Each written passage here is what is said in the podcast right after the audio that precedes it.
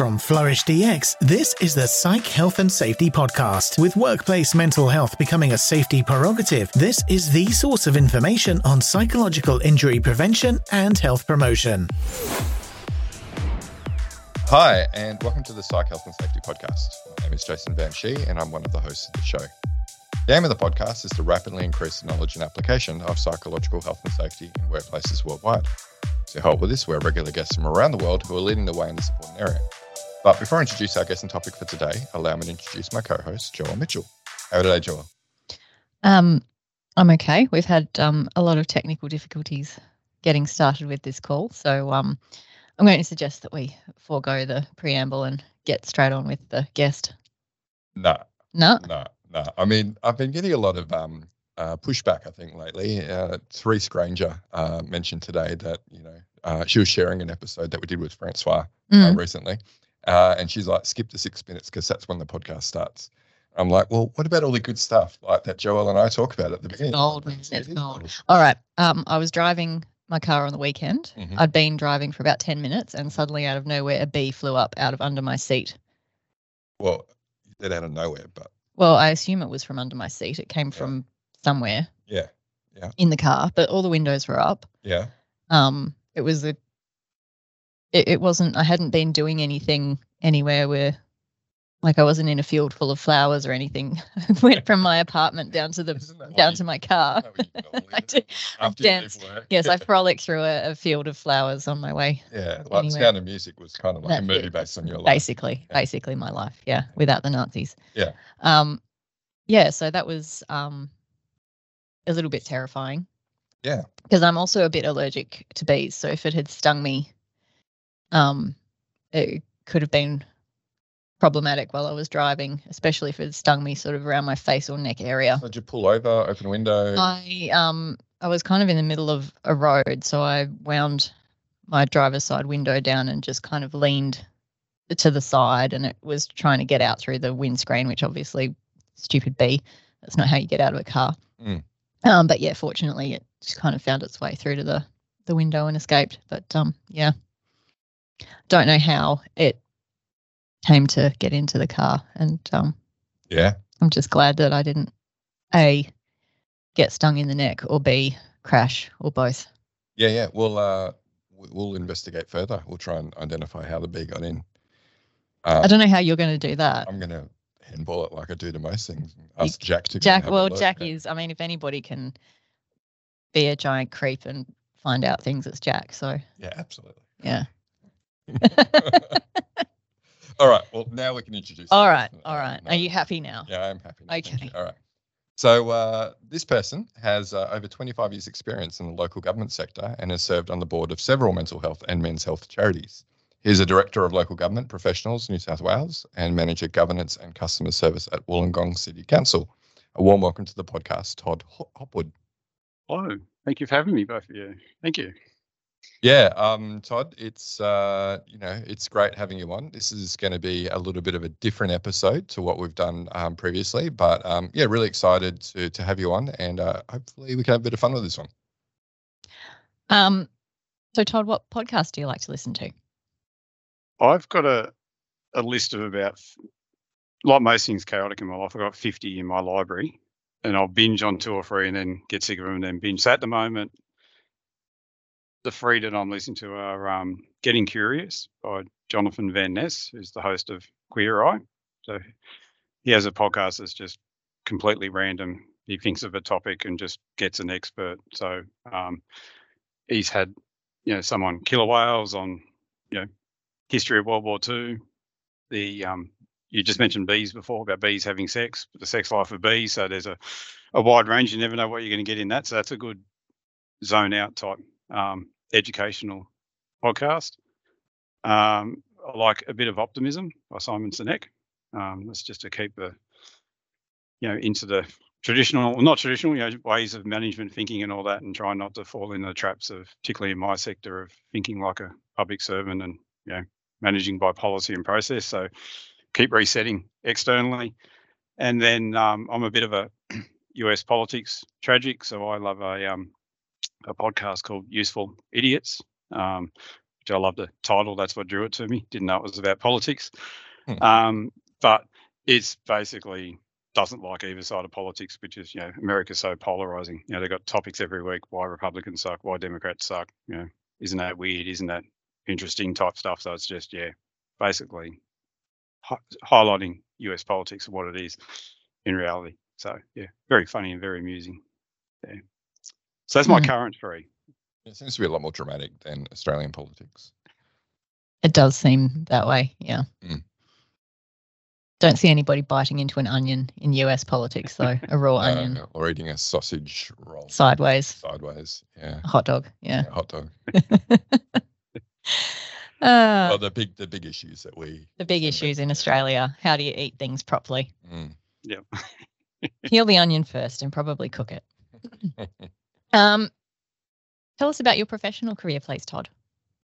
Um, so I'm a career public servant, but I see that as a, a good thing. I you know fly the flag for public service as a you know a worthwhile endeavour and using our you know corporate and management skills to actually you know help the community. So um, I've found a, a home in local government, been in local government about 25, 25 years.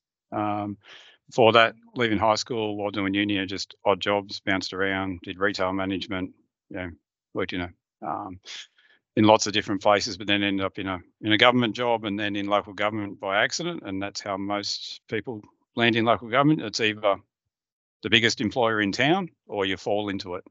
And then in my career, like in governance and risk management, you certainly no one grows up going, I want to be a governance manager in a local council Mhm. because it's um it's a very unique and boutique um, side of the business. You know, we basically um, got to learn the skills of a company secretary as such. You know, we run the corporate side of the, the business, but also dealing with politicians, councillors, mayors, and you know, we've got like 150 pieces of legislation we have to run under. So, um, being a jack of all trades and hopefully mastering some is the art of being a, a governance manager because you've got to deal with the problems as they come up in any of those 150 areas. So, um, I've progressed well in my sector, probably because I'm fairly good at being a jack of all trades, probably, hopefully mastering some.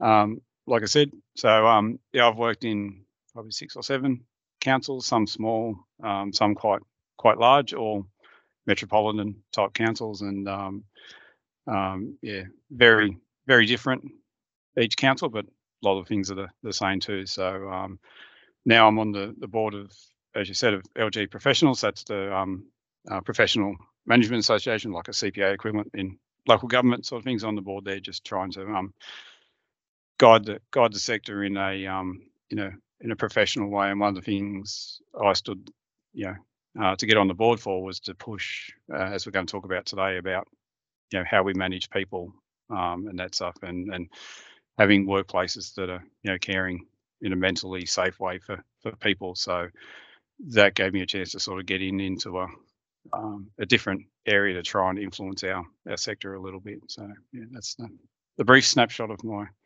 career so far.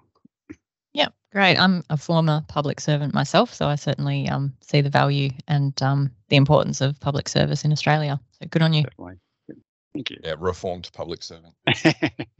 Well, reform suggests that I am anti-public service, which is not the case. Okay. I'm just a former public servant. Okay, we'll we'll, we'll go with that. Potato, potato. um, so, Todd, one of the things that drew uh, my attention to you was uh, your work on on LinkedIn. Um, uh, I use LinkedIn very frequently, as uh, many people on the podcast will be aware of. I think ma- most people who come across the the podcast probably have found out about it because of of LinkedIn. Um, and you know, there's different ways that people can advocate for mental health, right? And you're using Yeah. LinkedIn really successfully to do that. Um, we'll talk about some of the, the posts that you've done and why they might be successful. But um, how did you find yourself, uh, I guess, advocating for uh, workplace mental health as a non-mental health expert? it's a very strange journey. I didn't set out to be a advocate or some people throw the term around, oh, you're like a LinkedIn influencer, which is like a nightmare for me. Mhm. Nothing against influencers, but I hate the hate the term. It came about in a in a weird way. Like um, personally, um, I've been a lifetime carer for a family member um, with significant mental health challenges. Always had personal interests. Um, um, you know, raising a child who's got mental health challenges and going through hospital systems and different f- things like that. Um, through that process, I self sort of um, created a, a, stigma for it. Didn't talk about it. You know, your kids, you've got to send the best message for them, so you don't talk to people about what they're going through or what you're going through because you don't want people to look at your kids negatively. Not that anyone ever did. So I spent years and years not talking about um, the challenges my son was going through, challenges the family were going through. So you basically put up walls to everyone at at work. Um, unfortunately, got very very good at that. So you could have two distinct lives, chaos going on at home. But what I, um, after 10, 15 years, I had a, a marriage fall apart after that. It's probably from putting up all those barriers. So as a bit of a self journey, I thought I've got to work out how to not have those barriers up as an automatic um, thing in my life. So I came across a concept on LinkedIn. Um, a gentleman by the name of Rob Stephenson in England talked about putting a, a, what he calls a form score, writing your mental health score on the um, on a wall at work every day, which I still do every day. You can see I've got columns behind me with whiteboard paint on them, so I graffiti on there, and I just started doing that as a concept to bring down my own barriers to actually acknowledge to people when you're having a a bad day. I just advised when I write a low score because I've got a great team. They'll come in and you know how you're going and rally around you, which you know some people know when you that's the last thing you want when you're going through things as a male with the instinct of putting up the barriers. So it sort of started like that, and then a progression from that is oh, maybe I should post about it online because I was trying to how can I be more open about it, but I'm an introvert at the same time and don't really want to talk to people, so I want to be open about it, but in a selfish way, not have them talk back to me about what I'm going through. Um, as a first step, um, that was why I got onto LinkedIn and started talking about, you know, challenges in workplace. And at first, it was, you know, I'd talk about just straight up, you know, mental health challenges like, you know, the, the difficulties of an introvert in the workplace, and they were quite minor. You know, and 50 people would look at a post type stuff, but I was doing it as a outlet type way because you know, I was trying to get myself to be more honest in the workplace as well about those things. Um, and over time, that just sort of developed. I talked about different topics. You know, follow accounts started to um, to follow from that, and um, you know, people putting lots of comments on there, and then chatting to me through DMs about challenges they're going through. So you could see it was starting to have a have a positive impact, and people were getting help. Um, you know, after reading some of my posts, so that just sort of spurred me on to to do that, not to be a you know advocate as such, but just to get that general messaging going. You know, that was probably three or four years ago, and then that sort of evolved into probably about 18 months ago, two years ago, actually posting regularly. I just did it as things came up, or if I went for a run and I was, you know, thought of something or I saw something in a workplace I didn't like, I'd post about it. But then um, about yeah, 18 months ago, I decided to like post two or three times a week and just think about topics and things I'm seeing in workplace, but also just straight mental health um, posts as well from a, um, a lived experience and a cared experience type type stuff. So it's sort of bounced around and evolved into a, a thing now. Um, now I get invited onto podcasts and I've been invited to speak at conferences, which is interesting. I see it as part of my development being an introvert by nature. So I have to be an extrovert at work, but I love to just turn all that off and happily not talk to people for a day or two. You know, go go bush and hike and all that sort of stuff. So um, I still see it as part of my development to be out there and talking about these things, but it doesn't get easier. So I've been putting my score on the wall for four years, and if I put a four out of ten up there, I still dread. All right, here come the nice people, which sounds mm-hmm. weird. Um, but then I've got to talk about my stuff. So that I do it more, and I challenge myself to do it. But interestingly, um, that hasn't got much more comfortable. So I've got the barriers down. I choose to talk about it, but I'm still not comfortable. Mm. You know, it's not what I do. You know, some people are quite, yeah, they open about their emotions and all that. So I do it, and it's it's hard work me sometimes, but it's um, I choose to do it because you know I had lifelong friends at former workplaces where I worked for 15 years who said I didn't know when I started talking about you had all this going on for 15 years in your life and um, you know difficult circumstances and we would have helped no one would have had any issues so you know it sort of made me think is there people out there the same that no one told me there was a stigma stigma about mental health. I didn't have a bad experience after talking about it. I just didn't do it. So, and then when I talked, started talking online, and then did a talk at Are You OK Day at work, and you know, ten people came up after and said going through the exact same thing. You know, and it's good to see you know people connected. And then how did you get help for your kids and that sort of stuff? It sort of went right. I've started a thing now, and it sort of became a a journey to try and um, improve mental health awareness, and then sort of evolved into very much the workplace angle. That's where I see, you know, I'm not a mental health expert. I've had, you know, 20 plus years of lived and caring experience, but not not trained in any way um, on um, psychology or anything like that. But it became, you know, I could see from my experience and awareness of how things in general impact on people, just how damaging workplaces can be, how damaging, you know, programs with good intentions but bad delivery, you know, all of that sort of stuff, and just you know, sort of started calling out just better ways of of doing things. Um, not not saying I'm a perfect manager or my workplace is a you know perfect workplace. Some of the things we post about are just things that got wrong myself, and you know you see impacts and all that. So um, yeah, it's just sort of evolved now to be a quasi, well not quasi, it's about the impacts of the um, the workplace, and they're the sort of posts that do take off the most. Mm. Um, you can do stuff with views and just say, you know, bosses are horrible, and just go, yeah, yeah, don't we all hate bosses? And that's an easy way to get. There's a there's a series, you know, a cohort of discontent in there. So um, in LinkedIn, um, but you know, I try and make all of my posts about positive actions or what a manager can do to you know take away an issue or an impact on staff or just make them aware of impacts some of them you know i just talk about the impacts of how introverts you know get along in the office and things they need just to um, get by you know flexible working you know talking about flexible working and how it can you know there's the in office out office debate but someone who actually has to have a deep breath after every conversation with someone the benefits of working home for that person can far outweigh you know the value for a manager just being able to see their boss. So yeah, just trying to get people to look at different ways of thinking about um, mental health in the workplace, other than just someone might have a mental health issue. What's our program say in response? Mm. Type stuff to actually think about situations, not programs as such. Yeah.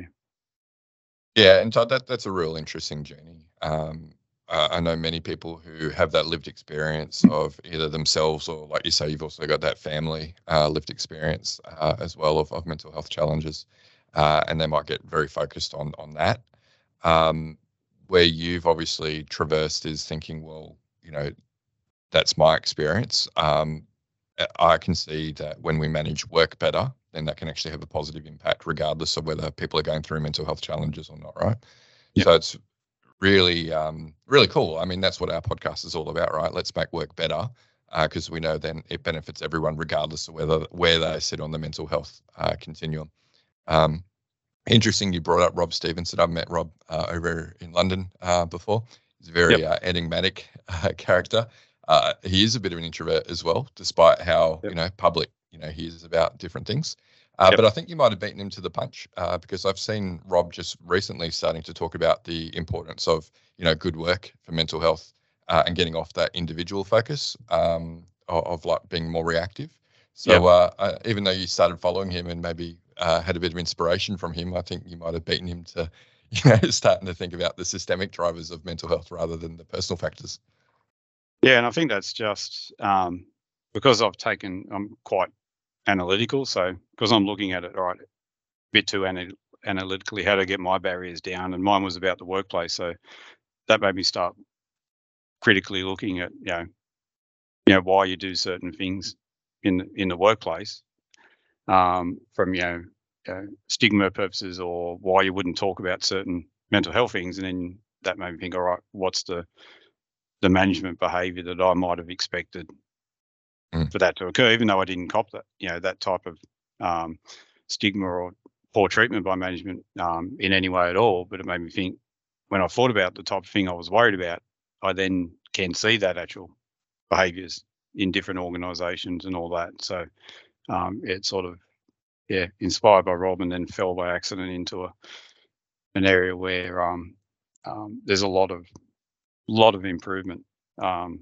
that can happen in in workplaces, and there's you know lots of people doing great work in that in that space now of not just you know getting a well-being policy and putting it up mm. on the on the wall type stuff that actually trying to work out what does that mean in every workplace. It's different everywhere. Yeah. Yeah, and this is what we're trying to get across to people too, right? You don't need to be an organizational psychologist um, to be able to positively influence how work is designed for yourself or people that you work with. Um, yep. A lot of it's really common sense. Um, and I think as we talked through some of your posts that have resonated really well uh, with you know people on LinkedIn, um, it's just good management practices, really, right? Like that's it at the end of the day.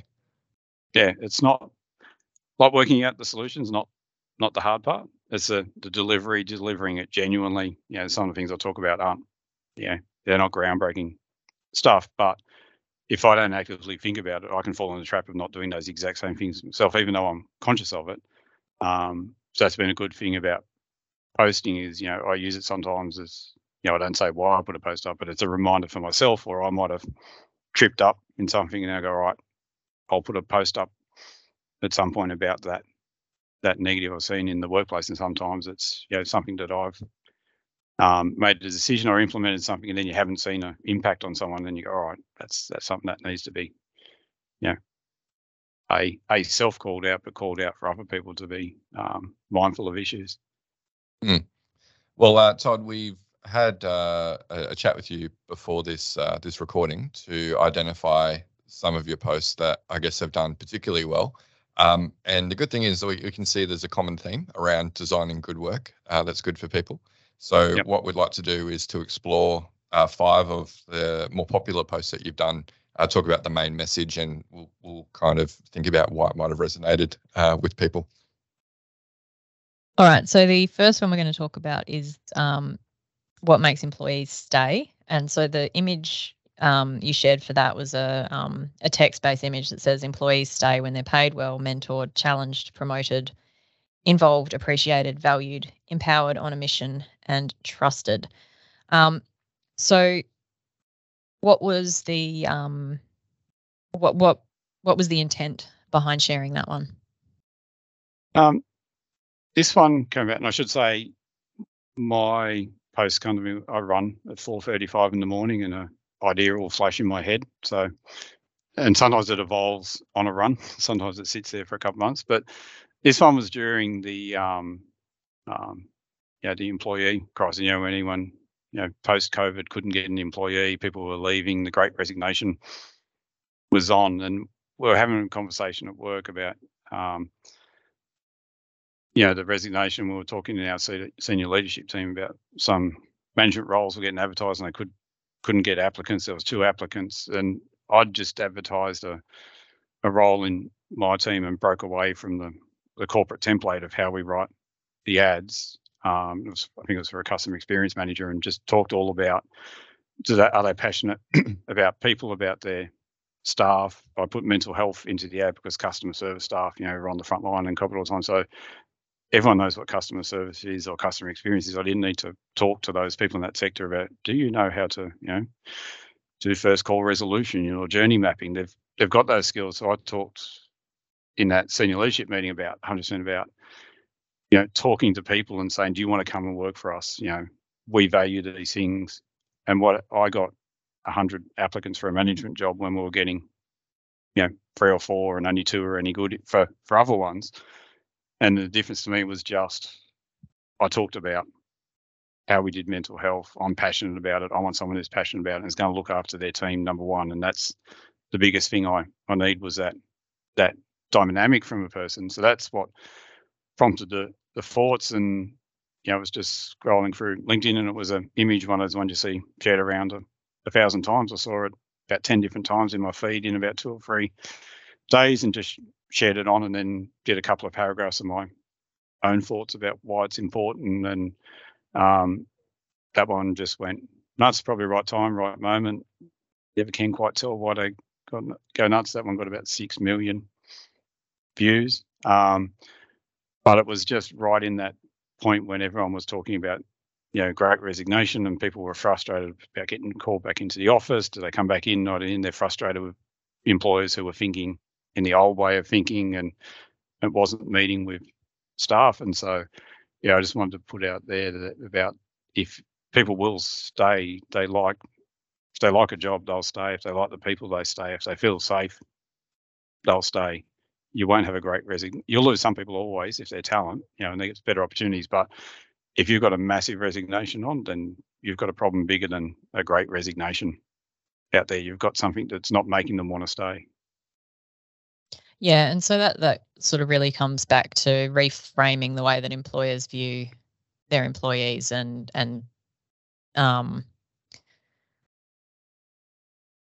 I guess come some of that psychological const, contract um, concept as well around the um, the non-transactional aspects of of the employment relationship and what do you expect from your em- employees? You know, if you're wanting them to have things like loyalty and um, you know commitment and engagement with the work and that sort of you know you want them to go above and beyond um, that needs to be reciprocated um, from from the side of the employer as well. And so, um, yeah, there's I think a lot of that um,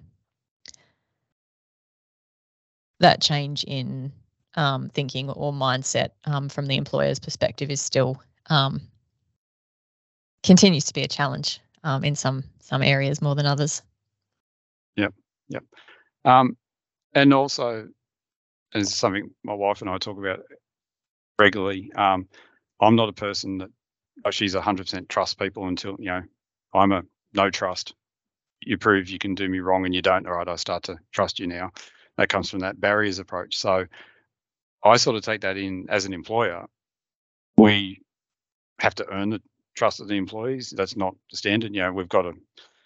You're still here today. You know, we pay their wages. We've got a job. You know, like that. They should be loyal. But if we haven't actually done anything for them over and above a wage, because you can get a wage anywhere, you can get a job anywhere. If you haven't done something extra, why should they be loyal and trust us? So we've got to be at the front and earn the earn the trust because that's how I just personally see trust working. I don't give it first. It might be a flaw in some people's minds, but I bring that in the workplace that I want to like even there in an advert, I'm going to say right up front, this is the commitment I'm making, and then hopefully I can deliver on most of it, um, if not all of it, but actually not just wait for loyalty to to come to you and give people bonuses or use pay or reward structures to to keep them there. Just I want people to want to to work in my team. Yeah, and, and there's some key things there, right, that we know um, from the work design literature um, are valued by people, right? So uh, beyond being just paid well, uh, which you know should work for a while. Yeah, yeah. That's just the baseline, right? Yeah, that's right. Till you put um, the credit card limit up to match it, and then it's useless mm-hmm. again. Yeah, yeah, but that's you know it comes under reward and recognition as well, right? You want to yep. feel like you're being adequately rewarded for the value that you're you're delivering to to your um, employer. Um, but you know things like being mentored, um, so that idea of you know getting support from colleagues or from a, a supervisor to help you to develop uh, personally. Um, people like challenge, um, and you know people want a, a varying varying degrees of uh, challenge um, promoted, so that career progression. Um, and that's something we've talked about before, particularly um, with it was Candice when we are talking about technology um, jobs. Like a lot of them, there's not a clear kind of career trajectory. You're a developer, and you could be a developer for like ten years, for instance. So you know, people want to see that there's some sort of uh, progression in their jobs. Um, you know, uh, being empowered, so being able to, I guess, have autonomy to make decisions, we know is is important for people's well-being as well, and that that feeling of being trusted, uh, like you were talking about, it's um trust goes both ways, but can you, as a manager, earn the trust uh, and give trust to, to people to make the right choices? Yeah, yeah. yeah. So I, I can see why it would resonate because you know that that really is describing an, an optimal kind of uh, working environment. Yeah, what's interesting, obviously, that's the the most viral post I've I've had. Um, but it was, I think, like you said, it's probably the most simplest. It was just, yeah, just staying. This is what employees like, and I don't think that like said, there's nothing groundbreaking in any of that. But those things do drop off the radar for, or they get not deliberately, but you know, budget cuts or pressures, or you know, there's Mm. too much on at work, so the care drops, and you know, you forget about to recognise your people or have a simple morning tea to say well done on a project. Um, over time, if enough of those little drop offs happen, you can go from good to um, to not so good in the eyes of your of your team. So it's just yeah, reminding that the simple things work sometimes. Not in every Yeah. area, but yeah. Hi, listeners. Jason here. We hope you're enjoying this latest podcast episode. Now, if you're like Joelle, Alicia, and myself and enjoy learning from the best, then the Flourish DX Academy is for you. The Academy includes free e learning courses on the ISO 45003 standard for psychological health and safety at work, and associated topics such as how to conduct a psychosocial risk assessment and how to create the business case for psych health and safety. All courses feature high quality videos, downloadable resources, multi choice questions, and a downloadable training certificate on completion. Take your learning to the next level with all Flourish DX Academy courses included within the Flourish DX mobile app. Select podcast episodes from the Psych Health and Safety podcast and sister podcasts from Canada and the USA are also included. Get started with Flourish DX for free at www.flourishdx.com forward slash get hyphen started. That's www.flourishdx.com forward slash get hyphen started. Now back to this episode. Yeah, and, and most of those, like sometimes we have clients who are worried about, oh, if we go down this process of psychosocial risk management, this sounds like it's going to be really costly to make these changes because we're talking about systemic changes. But Yeah. a lot of it comes down to, you know, what the leader themselves can directly influence. And, and most of these things are things that the leader, if they're aware of, can can do something about without requiring any, you know, um, budget or permission, if you like. Yep. Certainly don't need permission. Yeah. Um, so look, the one that really brought um, your post to my attention actually was the next one we'll talk about. Um, so I think we've been connected for a while, but I saw this one just going nuts soon after you posted it, and it was definitely something topical at the time or something that we talked to regularly. Um, so basically, the again, like most of your uh, posts, it was a image with some text in it, and it said, "When praying for that job, also pray for a working environment that won't lead you to burnout, depression, and regret." uh, which we thoroughly agree with. But what was going through your mind when you decided to post that one? Um, this one came from a, a conversation with a um, with a connection on LinkedIn. They sent me a message and we'd chatted back and forth for a week or two. And they were in a difficult workplace that didn't have the best best culture, slightly damaging, and, and they were going, should I stay and advocate and do what you do to try and change the, the joint, or should I should I leave? Which was a vexed question because if we all, you know, the post and the text sort of leads to if it's toxic, get out. But if everyone does that, then everything stays toxic. So it's not as of that. So I was thinking about that for a um a couple of weeks, and then in the the text I put in the post, which was the main idea I wanted to get across, was about interviewing an employer. So if you do choose to leave um, a toxic environment, and and I've I've done that. I've left environments that were great for my career, but were damaging um, to mental health, and didn't see a path where it was going to improve in the short term. Um, if you don't just want to leave and then go into the next one, it's exactly the same, and it'll probably be more damaging because you had hope, and then it gets crushed. So, um, you know, I talked about in the post about having confidence to, you know, when they say you got anything else to to question, and this may go the wrong way, and if you knuckle down pretty hard on some questions to not have you got a wellbeing program, but knuckle down to get to the nuts and bolts of what are they doing underneath that, um, having the the guts to to ask that, and I put in some signs of toxic culture in the post that I thought would show up in those those answers. Um, I did get lots of comments back from that, and so people say, "Oh, you might not get the job if you ask like that." And sort like, well, if they are super touchy on those questions, they probably aren't doing the the good the good things underneath. So you know, so nothing's nothing's perfect, but it was about that dilemma of staying versus going, and then how do you not just walk into the same thing in the the next um, workplace, which is very hard in an interview. They're selling their best thing, so um, a lot of people use those questions at the end of an interview to try and go, oh, what makes me look best for the.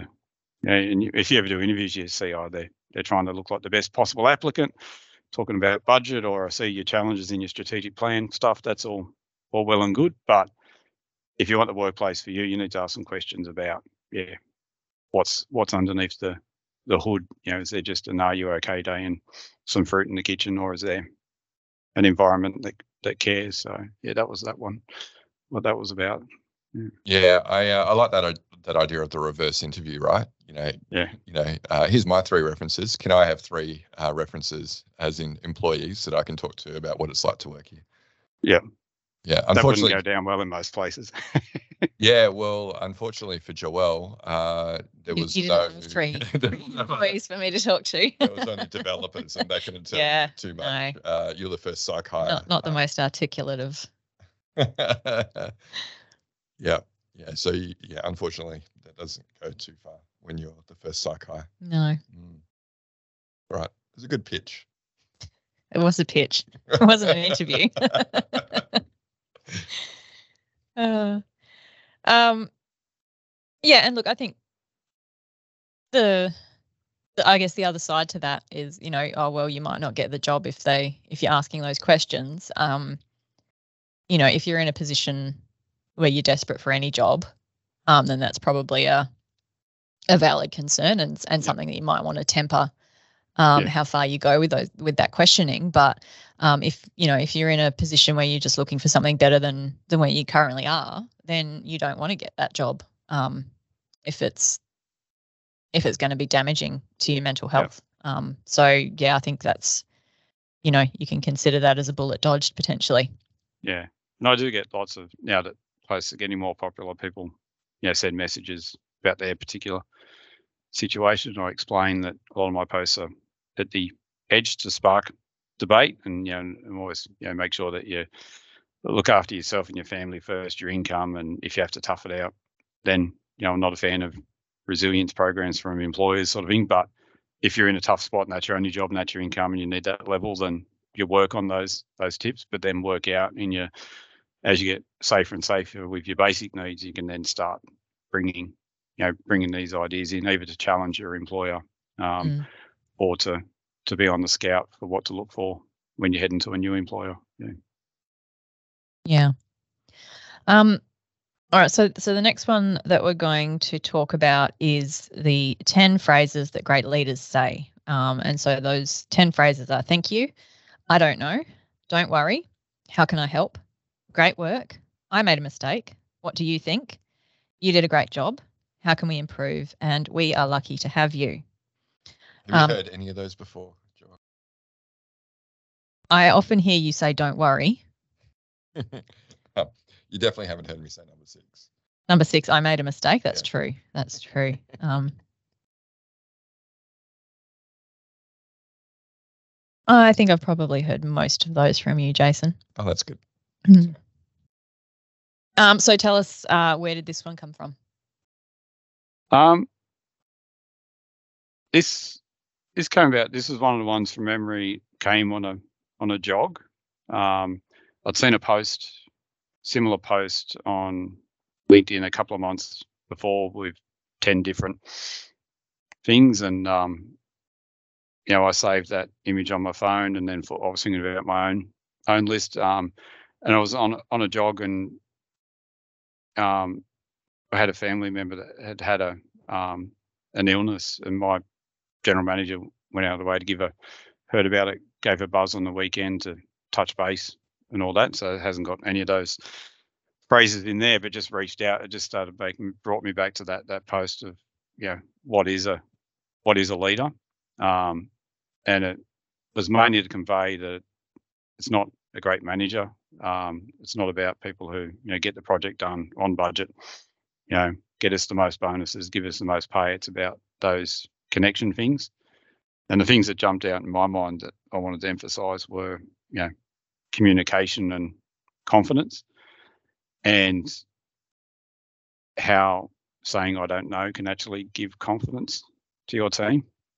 Um, if you know if you're in a challenging situation where you genuinely don't know, um, well, I find it this way. Sometimes it's a bit comforting for the boss to go, "Yeah, I don't, don't know either. Yeah, you follow in with some other stuff. What do we do about it? Let's look at things." But some of those vulnerable statements of I don't know or I made a mistake or you know those sort of things can be the most um, elements where you build trust.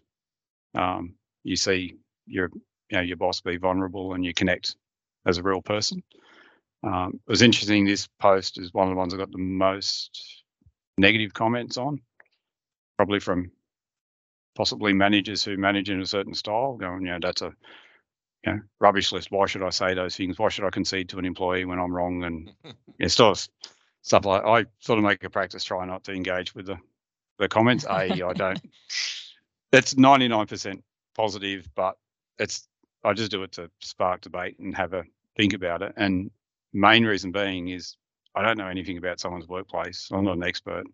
I'm not going to comment on how they manage you know, or anything like that. I'm not going to try and correct anyone about anything. So I always try and avoid the comments other than trying to say thank you. I used to try and say thank you on every comment, but that's got a bit silly now with some of them. Yeah, if you get a thousand comments on this, so I've had to give up mm-hmm. on that that routine. But that one was just yeah, it came about wanting to you know without actually saying it that I had a or still have a, a great general manager.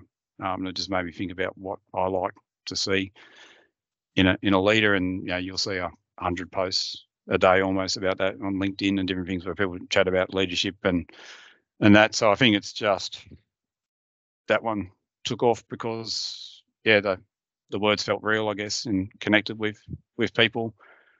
One thing I sort of think I still sort of I sort of think like an employee, not a manager. So I'm like tier three in my organisation in the senior leadership team, and but I see myself as a not an antagonist to management, but I question just standard management decisions, you know, and standard approaches and and all that, and push back on that sort of stuff. So whether that's a you know a layover from being the rambunctious, rebellious teenager that 30 years later haven't got rid of, or whether it's yeah that employee mindset, but just trying to go all right, let's not accept how we are. Let's let's try and redesign. So yeah, that one was a bit of a homage to my boss. Well, that's nice. Yeah. well, one day you'll write a homage to me, Joel. Seems unlikely. I didn't tag my boss in it, so just anytime I, I post put... anything about good leadership now, Jason's going to be there in the comments saying just, thank just you, Joel, for this homage to me. That's one way to do it. Just always say thank you to every. every Jason will just talking about yeah, me. any yeah. anything positive that I ever write, Jason will be like thank you. Yeah, uh, I don't mind uh, people critiquing or challenging um, anything I post, but you know, if they're not actually moving the forward, the conversation forward constructively, it's a yeah. block and delete for me. So I don't, I don't want to engage with those people. I can go and engage with others.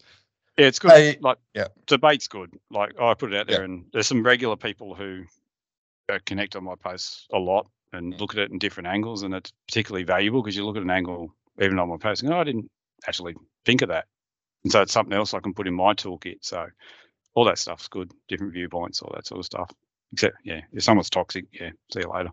Yeah, yeah, I don't like I don't like arguing with stupid. They always beat me with experience. Um, so look, uh, the next post you had was around finding joy, meaning, and purpose at work. So yep. the post again is a text one. Um, surprise, surprise. It says a good salary can motivate you every payday. Um, so that's fortnightly for us. But a good work culture and sense of purpose can motivate you every day. Um, that one did quite well as well, right? Um, yeah, it's half a million views. Yeah, yeah. So, um, what? Why do you? First of all, again, what was going through your head when you you posted this one, and then secondly, I guess you know why do you think it resonated so well with people? I know this one. I know exactly what was going through my head, and it's probably the longest because you know I put up an image with some text it's mm. probably the longest of actual text behind it. The story is yep. probably yeah six or seven paragraphs.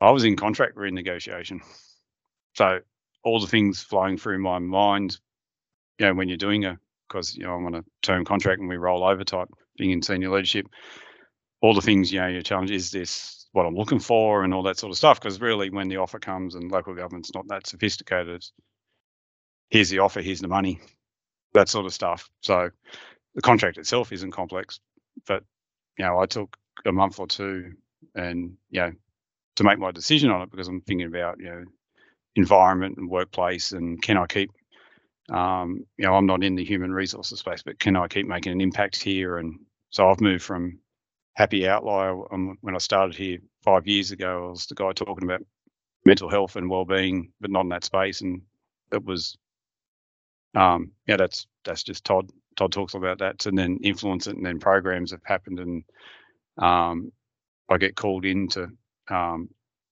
managers ask me questions on how to help with issues on that. I try and redirect them back to HR. But so moved from a influence to actually really shaking the organisation, and so yeah, my motivation was what actually brings me joy and purpose at work, and I was challenging myself in the sense that doing governance, doing legal stuff, doing politics stuff wasn't why I wanted to work here at Wollongong Council and renew my contract. I love doing that stuff. I'm good at that stuff. But the fact that we're got a long way to go, but we're having momentum in this space, trying to look at how we look after employees, you know, how we look at different elements of that, how we design workplaces, work jobs, all that sort of stuff that's starting to be a bit more sophisticated thinking. We haven't built our solutions yet, but the thinking's started. So being in an environment where that thinking is happening and we're challenging ourselves to to look at work and actually you know how we design work um, and thinking about when we put something in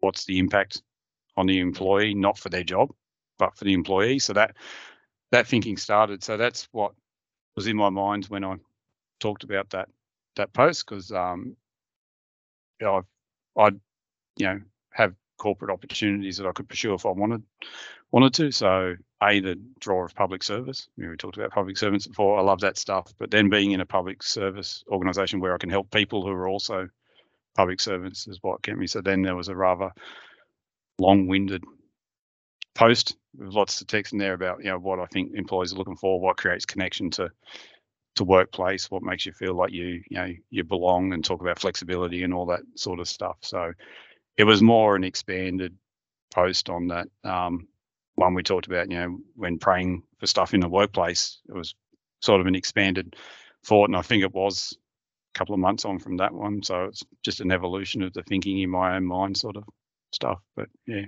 So hmm. contract mm. negotiations can spark. mm-hmm. It's occasionally. I did resign and stay. So I should, yeah, well, should gave you that. yeah, yeah, clearly. Um, the yeah, it, it, really it does make a lot of sense though, and, and something that I've written about previously or spoken about before, which is, I guess, you know, up until about 10 years ago, or maybe even five years ago, people were looking for good work life balance. Like, I'll work hard, but then I want a good recovery period or I want to enjoy myself on my time off. Yeah. Uh, I think more and more workers are actually looking for the work, the time they spend at work to actually be meaningful and feel like actually I am providing value. I'm not just going there to punch in and out um, and then my life starts after I finish work. It's more yep. if I'm going to be spending so much of my life at work, then you know it, it needs to be valuable time, and it's more yep. so than it's not just about getting the paycheck, so I can enjoy my life outside of work. So I think, yeah, I, I can see why that would resonate so strongly. Um, that reminds me of the so if listeners who have watched Parks and Recreation, um, the difference between the Leslie Knope character and the Jerry Gergich character um, in terms of how they derive meaning from the work that they do. And for Leslie, it's about being the public servant and what she can give to the community and um, what she wants to be able to achieve um, in her career that way. And for Jerry, it's about that his work enables him to be able to provide for his family and have a vacation with them every year and be home for dinner every night and all of that sort of thing. So we've kind of got these two um, opposite sides of the coin in terms of meaningfulness from mm. work. And I think a lot of the time we really focus on the Leslie side of the meaningfulness and we forget to think about the Jerry side of the meaningfulness. But it's um, an important um, distinction to remember. Mm-hmm. mm-hmm. Yeah, that is true because the first thing I did look at in contract was the dollars. So we can't mm. discount. Mm. Discount that. Yep. It's all important. Yep. it is. Um, all right, so the last one that we're going to talk about today is a um, more of a visual one, um, and it's the impact of back-to-back meetings on brain function, um, showing the ECG um, monitoring over a four-meeting period. So tell us about that one. Um, so this is my favourite post, or this is a post I most wanted to go viral It's you know had like 250,000 views, which is good. So lots of impact, lots of people saw it. But this is the one if I could pick for six for six million people to see. Mhm. This would have been it, but it proves you can't always pick it. Um, this one was just about um, some research um, Microsoft did about, and it was mainly Teams meetings, the back to back, going from one to another. And like you said, they put ECG monitors on and mentioned uh, and measured people's stress and brain activity and all that from back to backs, and it it showed really well what a lot of us feel. You know, during COVID and we had back to back meetings, you seemed more tired at five o'clock than you did even if you had back to back meetings in the office previously. The back to back meetings isn't new, but particularly that Zoom element. Um, and it and it showed the if you didn't have a break, the significant amount of stress on the brain, the lack of the drop in brain function and productivity and all that. So um, that was just research that really you know, struck a chord with me. Um, in our teams, we've been setting our meetings to start five minutes past the hour and end five minutes the hour, that sort of stuff to try and get breaks. So we were exploring in this space um, anyway, and then saw this research and wanted to share it out there to say that there is actually an impact of having back-to-back meetings um, and try and get that that message out there of um, having the 10 minutes in between and also um, I re-put up a similar sort of post a couple of months later, but to talk about you know to take the same research and talk about it from an introvert's perspective, they need the 10 minutes sometimes just to go and whatever it is that recenters them, stare at the wall, not talk it to anyone. But for everyone else, going to get a cup of coffee, you come back and you're more productive in the meetings, you talk more.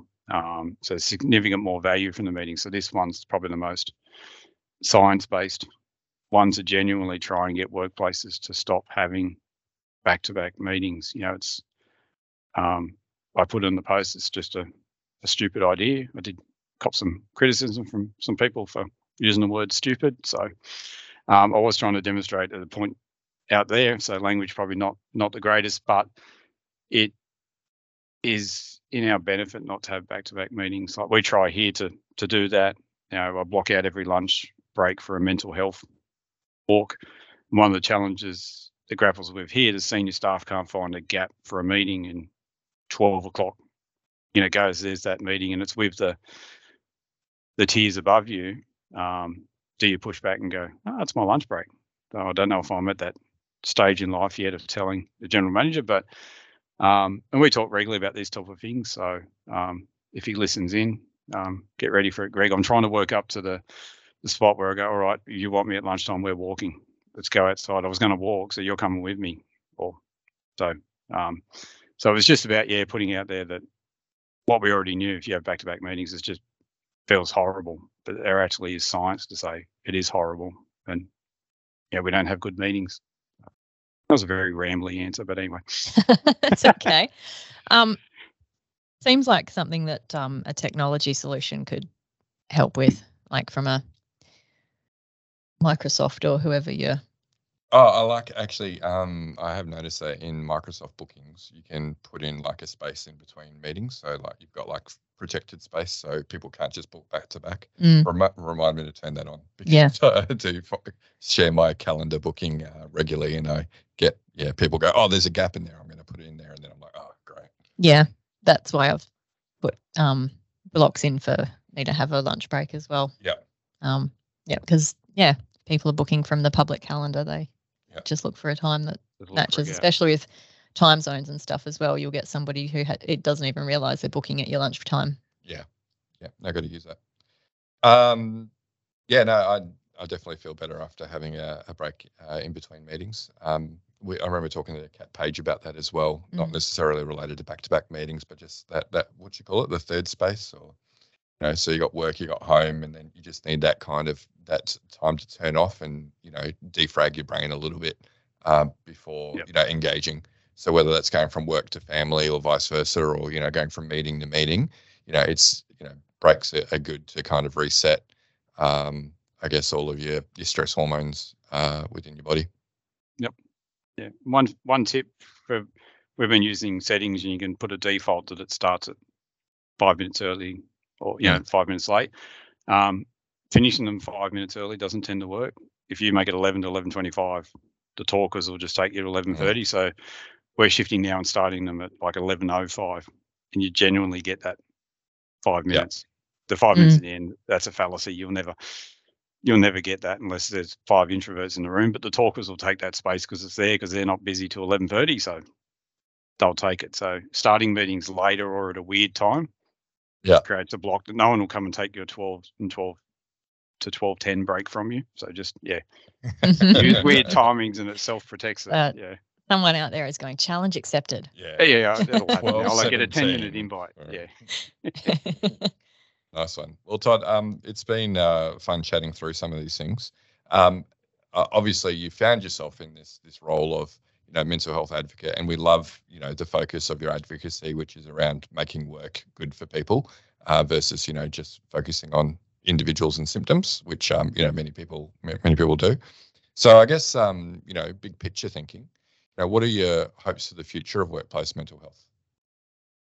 Um, if we're going really blue sky thinking that we don't have workplace mental health, it's just health, sick leave. You know, if someone breaks a leg on the weekend, it's just you know, you get on with it. They've got a broken leg, and you know what's happening. It's just part of normal conversation. You know, that's that's a, a fair way off, and that's about you know people's individual um, reactions, but how we design our workplaces and how we design our policies and how we react um, to things can speed up that in any given workplace to get to that scenario where it's just just normal you know and some organizations have specifically go out of their way to have mental health policies and such. You don't have to tell us why if you need a doona day you know that type of thing to try and you know you always could have a doona day you just didn't have to tell your boss what it was but to try and make it normal in in conversation. So i think that's the end state we want to get us to the difference between someone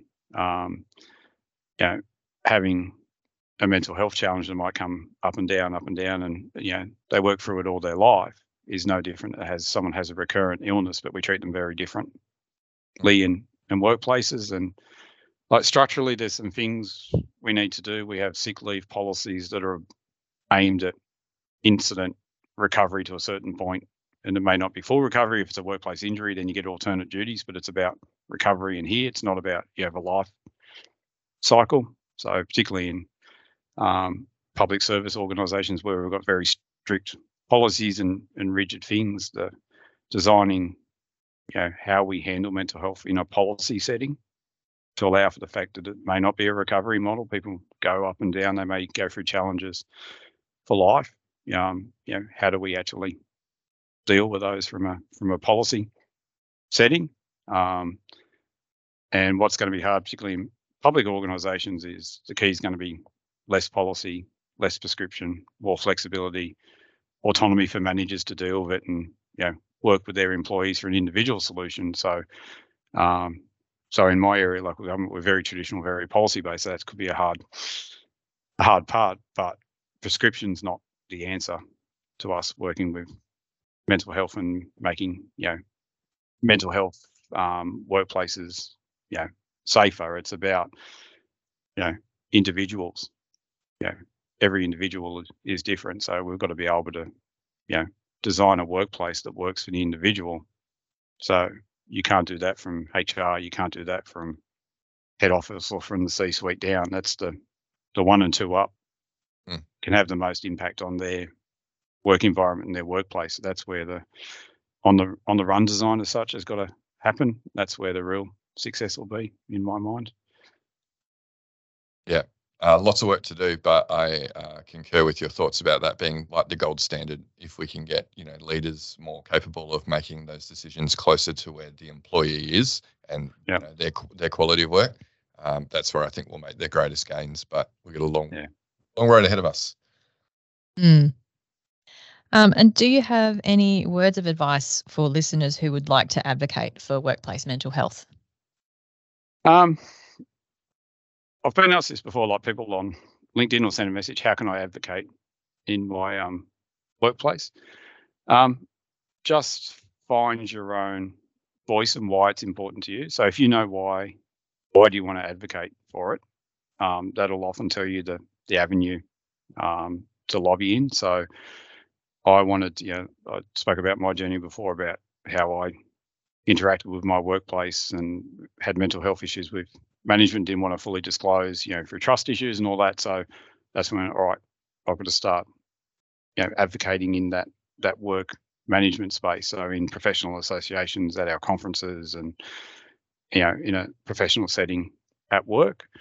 Um, but the important thing is to start with, don't copy some of the people on LinkedIn, me included, that go, oh, vulnerabilities good. Yeah, vulnerabilities okay if you're safe. Be in a good spot. You know, if you're vulnerable, it comes with issues. So using vulnerability as an advocacy approach has worked for a lot of people, but it's not a um, something you shouldn't walk into lightly because a people will talk to you about what you're going through, and you may not be ready for that. But more importantly, they'll come and talk to you about what they're going through too. So you got to be ready for for mm. that element of it. So the biggest point for me is advocate about what you're passionate about in the forum where you want to make that change, but always think of your personal safety. So if you think management's not ready for it, talk to colleagues, try and get groundswell going more than going head on at management, because we've said a couple of times, you know, your safety, your income, your mental health are the bench, yeah, the bedrock for you to go on. And then when it's safe, find ways to to go out, go out from there. So yeah. Good advice. Thank you, Todd. Well, Todd, um, it's it has been fun uh, talking to you. I was hoping it would be a, a fun episode. So um, uh, we'll definitely uh, put some links out to some of these posts uh, as part of the, the, show notes, so our listeners can check out what we've been talking about. Um, but uh, I, am assuming that people can reach out to you on LinkedIn if they're interested in continuing the conversation. Yeah, certainly. Reach out and and have a chat. With that, Cave has said a couple of times, just a happy observer at life. I'm not an expert, so I can agree with you about the problems, but solutions they're a bit harder. But we can bash those into shape. Yeah. Yeah, nice one. Well, Todd, um, thank you very much for your time today. Thank you. Thank you. Okay, listeners, that brings us to the end of this episode. Remember, uh, we do record these when we have uh, the conversations with our guests like Todd, so you can catch these videos on the Flourish DX YouTube channel. Uh, you'll also find some of the, the best bits uh, from uh, the conversations that we have on the Flourish DX LinkedIn page. Uh, while you're on LinkedIn, obviously, you'll find Todd over there and Joelle and myself frequent there, probably more than what we should. Uh, so feel free to reach out to us too if you want to continue the conversation. Uh, but that's it for today. We'll catch you next episode. You've been listening to the Psych Health and Safety Podcast. To stay up to date with the latest on psychological injury prevention, follow Flourish DX on LinkedIn and subscribe to the Psych Health and Safety Podcast at www.psychealthandsafety.com.